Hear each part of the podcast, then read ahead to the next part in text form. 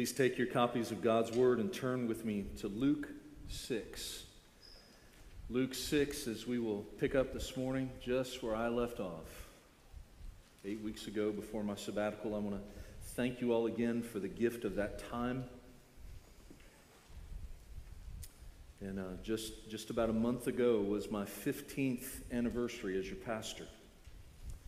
It was a joyous milestone to reach, and just through my time away and writing and studying and resting, I just realized how much I love my calling to this body, how much I care so deeply for each of you, and what a privilege I have to serve and to shepherd this body in Christ. And I am so grateful for you all. I did want to recommend as I got started this morning, I, most of my reading over the course of my sabbatical had to do more with the book I was writing. But a couple things that I found just excellent for personal growth and for family. One was Rejoicing in Christ by Christopher Reeves. This is an excellent book that'll just draw your heart nearer to Christ as it leads you to contemplate his majesties and the wonderful of all that he's done. And so I would encourage you in that, Rejoicing in Christ. It's not cumbersome, it's an excellent read. And then this is one we've been doing with the family called king, The King's Knight. It's a parable along the lines of what Pilgrim's Progress uh, was. Uh, there, there, are a few minor theological tweaks I would make to it if it were mine, but uh, it's an excellent work. And uh, if you have young ones in the home, you know, maybe, maybe a little older than six, seven, because it does, you know, talk about some, some battles and those kind of things. Uh, but it, it, really is an excellent work and uh, we've really enjoyed that as a family, and that's called the King's Knight. So I would encourage you to those. As we come to Luke chapter 6 this morning, we're returning to our exposition of the Gospel of Luke right in the middle of what scholars refer to as his Sermon on the Plain. In Matthew, we had the Sermon on the Mount. Jesus is obviously here in a different location. Some of the things he said are very similar to what is contained back in Matthew 5, and some of it is very unique. And so uh, Jesus has, has just finished pronouncing what is blessed in his kingdom, followed by warnings of woe. And so we're going to pick up at verse 27 this morning as he explains how his children should bear out his love and how we treat others. And so look there with me at Luke 6, verse 27, and follow along as I read. Jesus says, But I say to you who hear, love your enemies, do good to those who hate you. Bless those who curse you. Pray for those who abuse you. To one who strikes you on the cheek, offer the other also. And from one who takes away your cloak, do not withhold your tunic either. Give to everyone who begs from you. And from one who takes away your goods, do not demand them back. And as you wish that others would do to you, do so to them. If you love those who love you, what benefit is that to you? For even sinners love those who love them. And if you do good to those who do good to you, what benefit is that to you? For even sinners do the same. And if you lend to those from whom you expect to receive, what credit is that to you? Even sinners lend to sinners to get back the same amount. But love your enemies and do good and lend, expecting nothing in return. And your reward will be great, and you will be sons of the Most High. For he is kind to the ungrateful and the evil. Be merciful even as your Father is merciful. Let us pray together. Father God, we are humbled and grateful children who gather together this day in the name of your Son, Jesus, our Lord. Father, as we come, we are thirsty. We are hungry for spiritual drink, Lord, for spiritual food. We live in, in a world, Lord, that in spiritual terms is a desert. And so we come here, Father God, glad to be amongst your people, glad, Lord, to know the sense of your presence among us in the gathering, glad to receive from your table that which will nourish us. And so, Father, prepare our minds and hearts this moment to feast on Christ. To drink, Lord, from the fountain of his delights, the fount of living water. To feast upon the truth, God, that changes us, that prepares us for your presence, that reminds us of where our hope is in all things. Speak now, Father, and give your children ears to hear. In Jesus' name we pray. Amen. Obviously, as we look at this passage, we know that the main subject that we're discussing this morning is the subject of love. And that remains, rightly so, a favorite subject in the church, and in a wider sense, a favorite subject in the world, even in our culture. We know that, that movies are about love, that there are books about love, that there are songs about love. And yet, when we look at where our culture actually is, it seems more and more that we are becoming a culture where our stock and trade is in hate.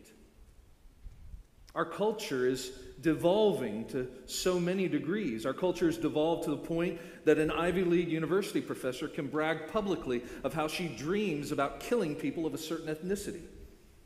Public officials of one political persuasion can openly and vibrantly declare that they wish their counterparts in the opposing party were dead. For some people or groups, your loyalty to their particular ideology is proven by how vigorous you are at hating anyone and everyone who disagrees with you. Indeed, the morality of the world says, love your friends and hate your enemies. But that really shouldn't surprise us as believers, should it? I mean, we only need to look at Scripture to see the same thing all the way back in Genesis with Cain and his descendants. We see that Jesus encountered the same thing in Israel when he came to redeem us. And the fact of the matter is that throughout human history, hate is prevalent because sin dominates us. Sin dominates the human race. And in the ethics of modern worldliness, what we know today, hating people has become a virtue. But that's not true for Jesus, is it, brothers and sisters? That is not true for Jesus. Sin is what he hates. And he teaches us here that those who belong to him practice a very countercultural ethic of love. And just so we don't think more highly of ourselves than we ought, the implications of what he teaches here go far deeper than having love for our enemies. Here we get down to the foundation of how and in what way we love at and so we're going to explore this text in just two points this morning. And my first point is this we're going to consider first the sacrificial response of love. The sacrificial response of love. We know from the parallel passages in other gospel in the other gospels that Jewish rabbis at the time of Christ taught people love your neighbor and hate your enemy, which is nothing different than what the sinful world believes. As the Lord of love, Christ gives us an altogether different instruction as we come to these verses. He emphatically and authoritatively says to us, Love your enemies. And that word for love, we know this, we've seen this before, is the term agape. That, that word agape denotes a, a love that is, in many ways, self sacrificing, a love that puts the good of others before oneself. One author has rightly defined it as, as the pos- positive expression of sacrificial affection in which we desire the supreme joy of the beloved. And we're not just to love those who are our friends, love those that we are comfortable loving. Jesus tells us here, again, emphatically, authoritatively, to love our enemies. And who is an enemy? Anyone and everyone, all the way up through those who hate your guts. That's an enemy. And that is our calling. We're to love them. And the rest of verse 27 and all of verse 28 tell us how. We love our enemies by doing good to those who hate us, by blessing them even when they curse us, and by praying even for those who would abuse us. And we're to love this way because that is what God does for us, isn't it? Romans 5 8 says, But God demonstrates his own love toward us in that while we were yet sinners, Christ died for us. But love is more than something that God does, it is who he is. As Pastor Scott took us to the, the book of First John, We saw there in what he read in 1 John 4 15 and 16 whoever confesses that Jesus is the Son of God, God abides in him and he in God. So we have come to know and to believe the love that God has for us. God is love, and whoever abides in love abides in God, and God abides in him. What this means, brothers and sisters, is that true biblical love, divine love, can never be fully understood or realized apart from confessing that Jesus is the Son of God. In Him, we come to know what love is. God is love. He is not just the creator of love. He is not just the source of love. He is not just someone who teaches us about love. He himself is love. His divine essence and being is love. And this truth flows from the reality of who he is as a triune God. God is a trinity. Before the first word of creation was ever spoken, God existed in the joyful perfection of his triune being. I, I, was once at a, at a youth conference many years ago with a well known speaker up in front of me, and, and, and I shuddered in that moment as he was giving a devotion, kind of in the midst of a concert type setting. And he shuddered, I shuddered as he said from this platform to thousands of people that were gathered in this convention center, You know, God created us because he was lonely. That's an absolute lie. God, in the trinity of his being, has never been lonely. God, in the whole of his person, is love. There is a perfect love that has flowed between Father, Son, and Spirit for all of eternity that will flow forevermore completely apart from creation. God is love. And we see this spoken of so rightly by Jesus as he comes in, in, in the ministry of truth among us. We see through him that there was a perfect bond and expression of love between he and the Father. In John 3 and in John 5, we see Jesus talking of the love that the Father has for him. In John 8 and in numerous other places, he tells us of how the Father glorifies him as he glorifies his Father. And in John 17 26, he summarized his mission in coming into the world. Jesus said, I made known to them your name, and I will continue to make it known that the love with which you have loved me may be in them and I in them. There it is, brothers and sisters, right there. That's what we know and receive through Jesus Christ our Lord. By virtue of our union with Christ, we are redeemed into the love of the Godhead. That is what undergirds that understanding of the word agape that I gave you earlier. it, it is a sacrificial affection which desires the supreme joy of the beloved. That is God's love. The overflowing expression of sacrificial affection that desires the supreme joy of the beloved. And what is supreme joy? God Himself. God Himself is the supreme joy. God loved us so much that He gives us Himself, for He Himself is the most supreme joy imaginable. Again, to quote another author, John Piper said this well. He said, The love of God is not God's making much of us, but God's saving us from self centeredness so that we can enjoy making much of Him forever. And our love to others is not our making much of them, but helping them to find satisfaction in making much of God. So true love aims at satisfying people in the glory of God. Any love that terminates on man is eventually destructive. It does not lead people to the only lasting joy, which is namely God. Love must be God centered, or it is not true love. It leaves people without their final hope of joy. Brothers and sisters, I hope you see the wonder of this. The wonder of this divine love that is poured out on us through Jesus Christ our Lord. This is what God had for us, and that is what we are to have for our fellow man. When God calls us to love others, He's not calling us to muster up mere human affection for men. He is calling us to be conduits of His love for them. He is calling us to manifest a sacrificial affection which desires the supreme joy and glory of the Godhead for our fellow image bearers. This is why love is one of the central traits of Christianity. As Paul said in Galatians 5, beginning verse 13, For you are called to freedom, brothers, only do not use your freedom as an opportunity for the flesh, but through love serve one another. For the whole law is fulfilled in one word you shall love your neighbor as yourself. That's how we're to love. As we go on in our text, verses 29 and 30, Jesus there gives us some practical examples of how love is demonstrated to people. Verse 29a there, he says, To one who strikes you on the cheek, offer the other also. Again, in Jewish society, to be slapped or struck in the face was one of the highest forms of insult or contempt.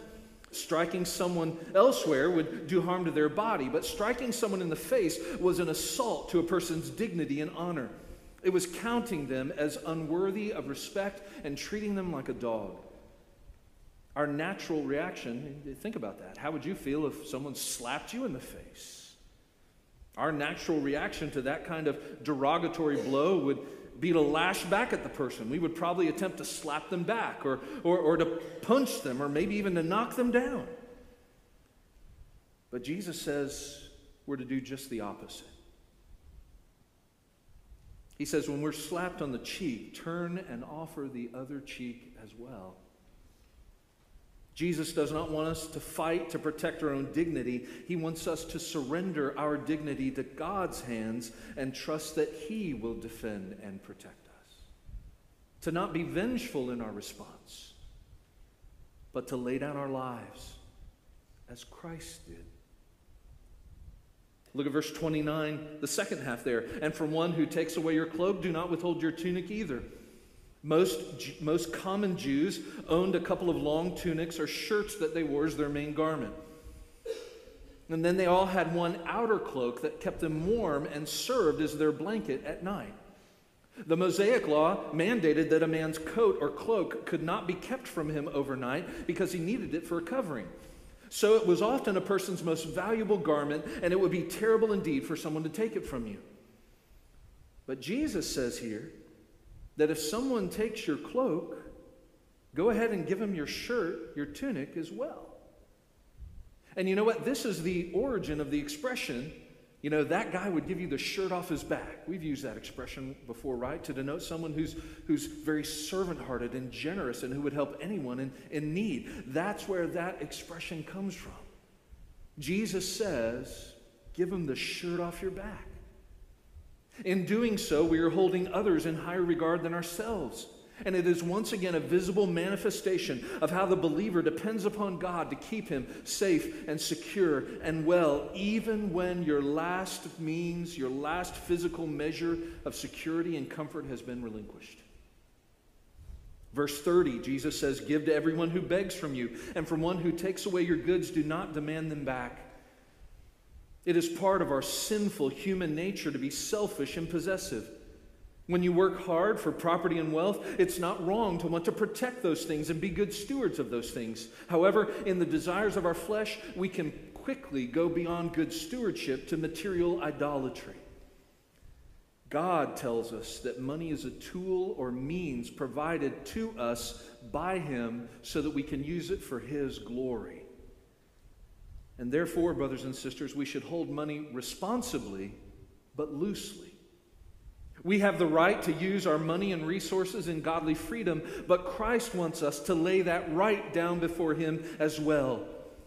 If someone has a genuine need and begs for help, we should not turn away. And if someone takes our stuff, we should not demand it back. When we take all three of these examples together, we see that we are to hold our dignity, our security, and our property with loose hands.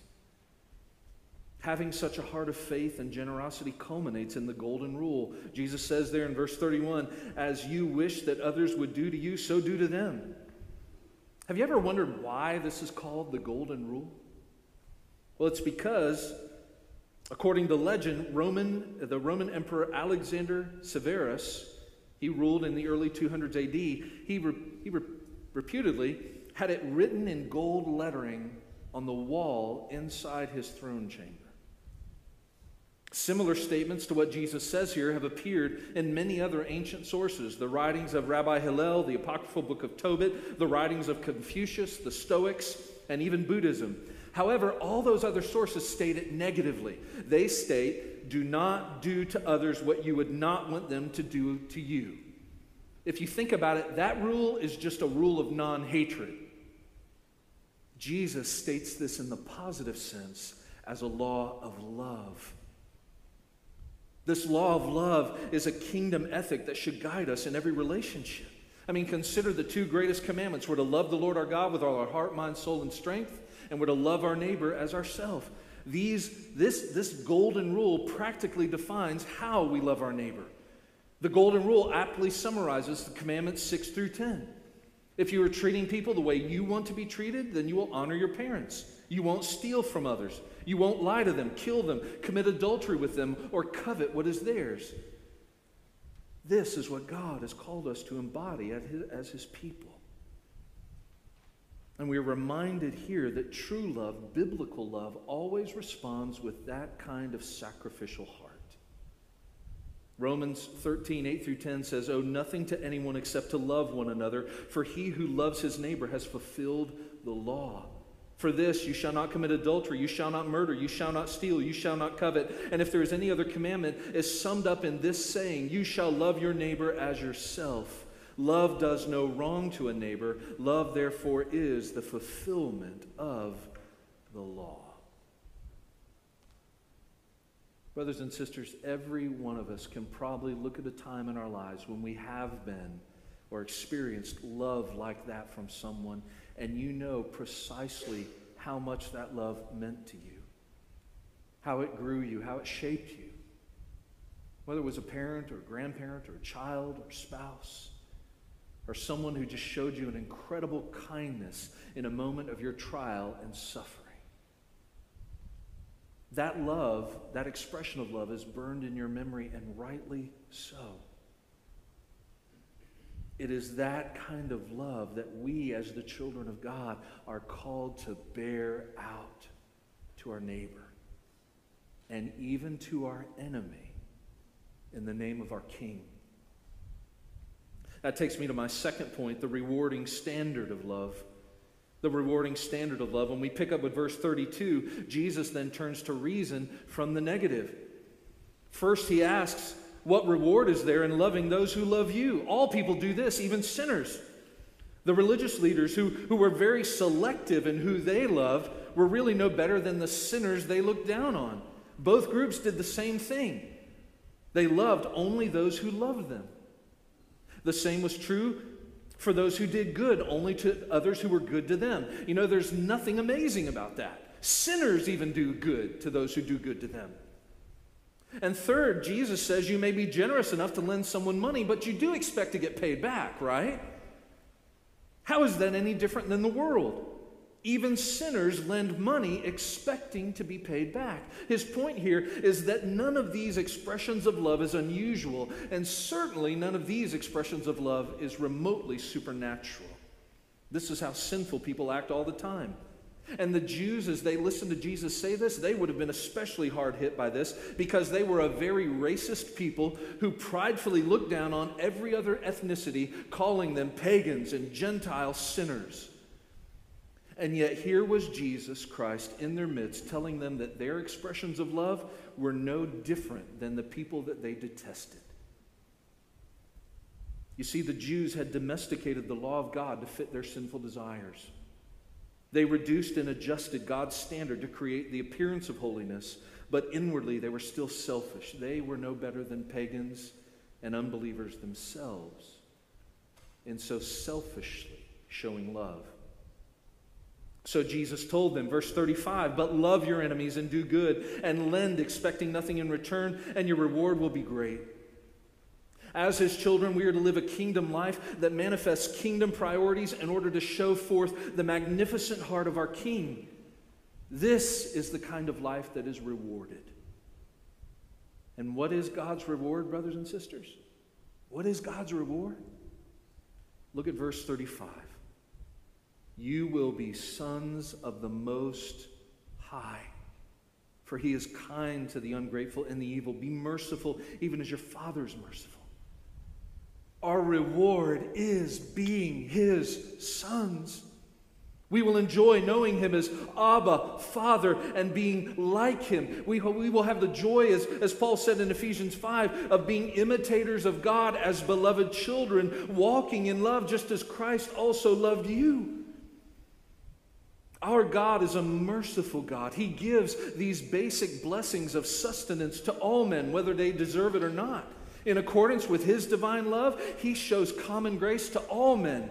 He supports the existence of the good and the wicked. He gives a measure of protection to both the good and the wicked. He provides sustenance for both the good and the wicked. He sovereignly cares for all men because we are His special creations made in His image. Thus, every single human being on the face of the earth receives some measure of His heavenly benevolence. And as His beloved, redeemed children, we demonstrate we are His when we love like He loves. That's the basis for all of this. Why should we love our enemies and pray for those who persecute and abuse us? Why should we turn the other cheek and give away the shirt on our back and hand our stuff over to those in need? Why should we love our enemies and do good and lend and expect nothing in return? Why? First and foremost, because that is exactly what Jesus did, brothers and sisters. The very thing he is commanding us to do here, he himself has done for us.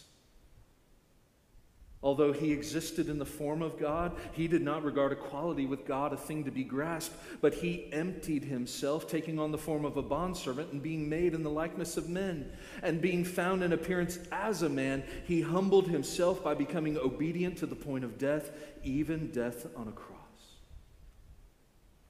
Think about how Jesus sacrificed his dignity, his security, his property, even his life to demonstrate God's perfect love. He let people refer to him as the son of the devil. He surrendered all his earthly possessions. He became a servant to the needs of men. Though he could have called down a legion of angels to stop them, he let men beat him and mock him and spit upon him and torture him and strip him naked and shame him by hanging him naked on a cross before the masses. The Bible says, Give up your cloak the soldiers who crucified Jesus gambled for his cloak at the foot of the cross. Jesus surrendered every vestige of his personal property, his personal security, and his dignity in order to complete his Father's will, in order to redeem us. And so, brothers and sisters, at the cross is where we learn to love our enemies. Because even on the cross, even as Jesus hung there, dying a torturous death, he prayed, Father, forgive them. The cross is where we learn to love our enemies. Jesus has led the way in personal sacrifice, and it is his very strength and grace that enables us to love. And so when we live as if we are nothing and he is everything, what we are doing is demonstrating the infinite worth of our Savior we are opening up a window that allows even those who oppress us to see the height and breadth and depth of the love of Christ. We are truly being witnesses of His glory and showing them that everything in this life is but rubbish and dung compared to the surpassing greatness of knowing Christ Jesus our Lord. That's what Paul said in Philippians 3. Everything else is loss compared to knowing Christ Jesus our Lord. We live this way because Christ lived this way for us. But secondly, brothers and sisters, we live this way because God is everywhere and He holds everything in His hand. Nothing escapes God's notice. Not even a sparrow falls to the ground apart from his knowing it and ordaining it. You don't have to worry about fighting for what is yours because it's not yours, it's God's. And you don't have to worry about fighting for your personal rights and protecting your personal dignity because God will fight for you and protect you if you will just surrender to Him any claim that you have on yourself. Romans 12 reminds us that we are not to be overcome by evil, but to overcome evil with good. Love and leave vengeance to God. In Christ, God has set us free from the tyranny of self. He has loosed us from all earthly concerns so that we are free to love Him with all our heart, mind, soul, and strength. As we follow Jesus, as we walk in the footsteps that He has led the way in for us, brothers and sisters, it is then that we are prepared to love others supernaturally, which means loving them with a capacity and with an intensity and with a generosity that flows from Christ Himself.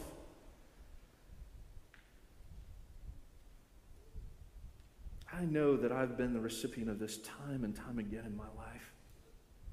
I've shared with you all the story before, and so for those of you that heard it before, I just remind you. But you know, when when I was called to ministry, when I realized I wasn't meant for a career in the Air Force, and and I initiated breach of contract proceedings so I could get out of that contract to follow a call into ministry. My father, who was an un, my stepfather, who was an unbeliever, who was retired from the Air Force, who whose heart was wrapped up in me following in his footsteps he threw me out of the house, and everything I couldn't carry out with me, he burned. I had nowhere to go. And the deacon and his wife, the deacon that had discipled me when I was a brand new believer in Christ, they were the first to say, Sean, come and live with us. Stay with us, live here, finish college. We will take care of you. We will love you. We will be your family as you follow God's call on your life. An amazing love.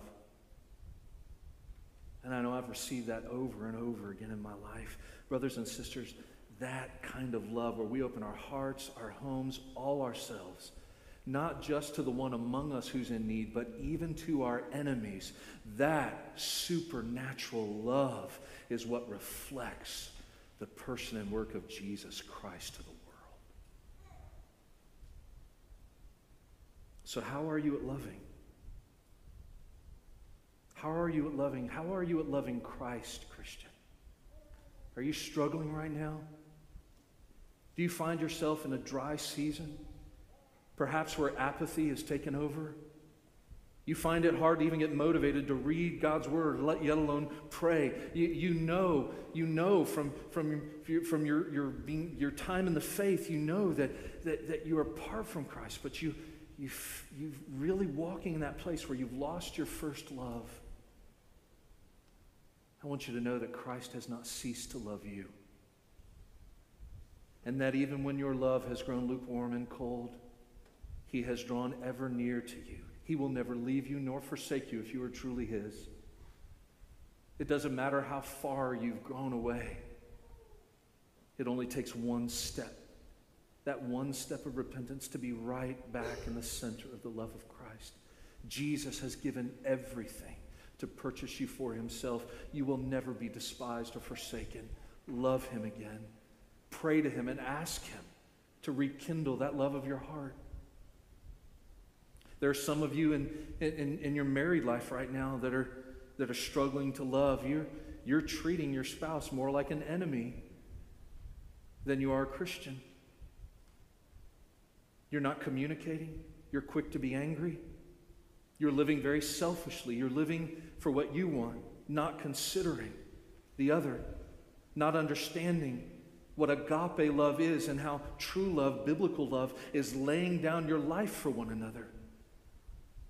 Maybe you think you're right. You're right.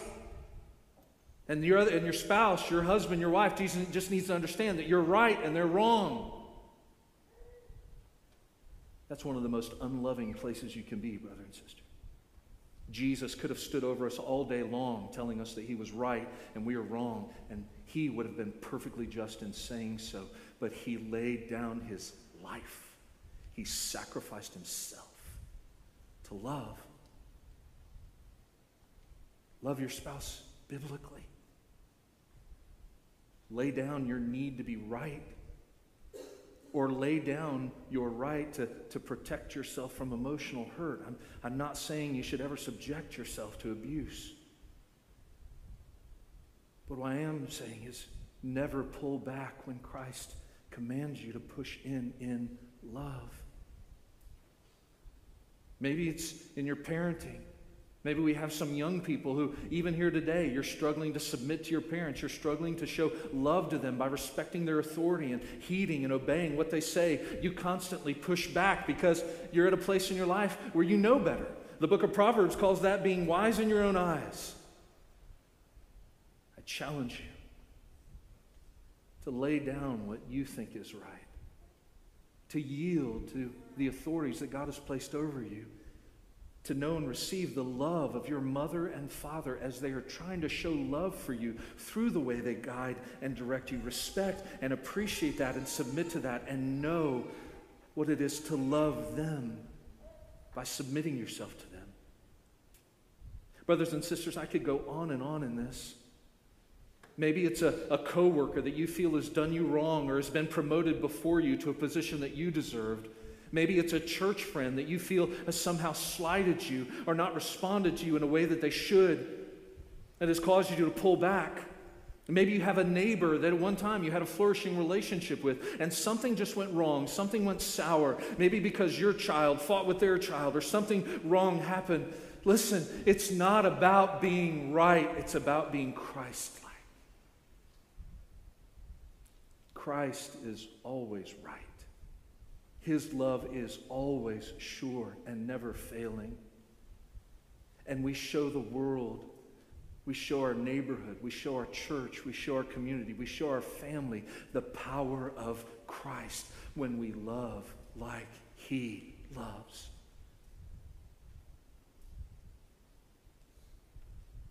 To walk without this love is to choose a path of misery and to inflict misery on others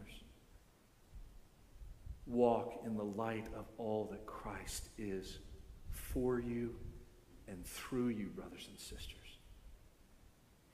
Christ has brought you to this path. It is nothing you have to muster up in yourselves, but walk it for the glory of his name. John 13, 34 through 35, Jesus says, A new commandment I give to you, that you love one another just as I have loved you. You also are to love one another.